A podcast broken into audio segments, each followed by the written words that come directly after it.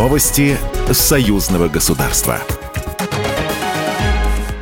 Здравствуйте, в студии Екатерина Шевцова. Власти Сахалинской области хотят увеличить торговлю с Беларусью и укрепить сотрудничество в разных областях экономики. Губернатор э, Валерий Лимаренко и посол Республики Беларусь в России Дмитрий Крутой обсудили развитие отношений между регионом и соседней страной на встрече в Южно-Сахалинске. Сахалинская область уже долгое время успешно работает с белорусскими коллегами в сельском хозяйстве. Специалисты закупают специализированную технику для агропромышленного комплекса, а недавно начали закупать автобусы и коммунальную технику. В этом году торговля области с Беларусью выросла. Например, экспорт рыбной продукции из Сахалинской области в Беларусь увеличился в три с половиной раза. В обмен поставляются белорусские продукты питания. Также широко используется белорусская автобусная техника и машины для перевозки угля и твердых коммунальных отходов. Совет министров иностранных дел стран СНГ планирует провести заседание в Минске в апреле следующего года. Проект повестки заседания будет обсуждаться 13 декабря на встрече Совета постоянных полномочных представителей государств-участников Содружества, который также пройдет в белорусской столице. Напомним, предыдущее заседание СМИТ СНГ состоялось 12 октября в Бишкеке.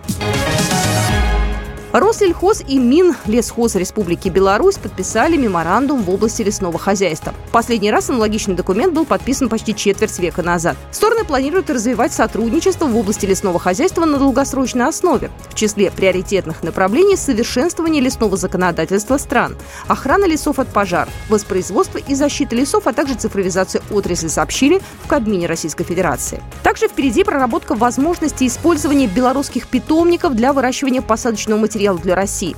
Как отметила вице-премьер, одним из направлений сотрудничества может стать поставка техники холдинга «Амкадор» в Россию. Российский Дед Мороз едет в Беларусь. Зарубежный тур организован правительством Вологодской области в рамках международного гуманитарного сотрудничества. Поддержали проект Министерство иностранных дел России и Федеральное агентство по делам Содружества независимых государств. Великоустюгский Дед Мороз побывает не только в Республике Беларусь, но еще в Италии, Франции и Армении. Праздничные мероприятия пройдут в посольствах Российской Федерации в русских домах. Также зимний сказочник посетит больницы и реабилитационные центры.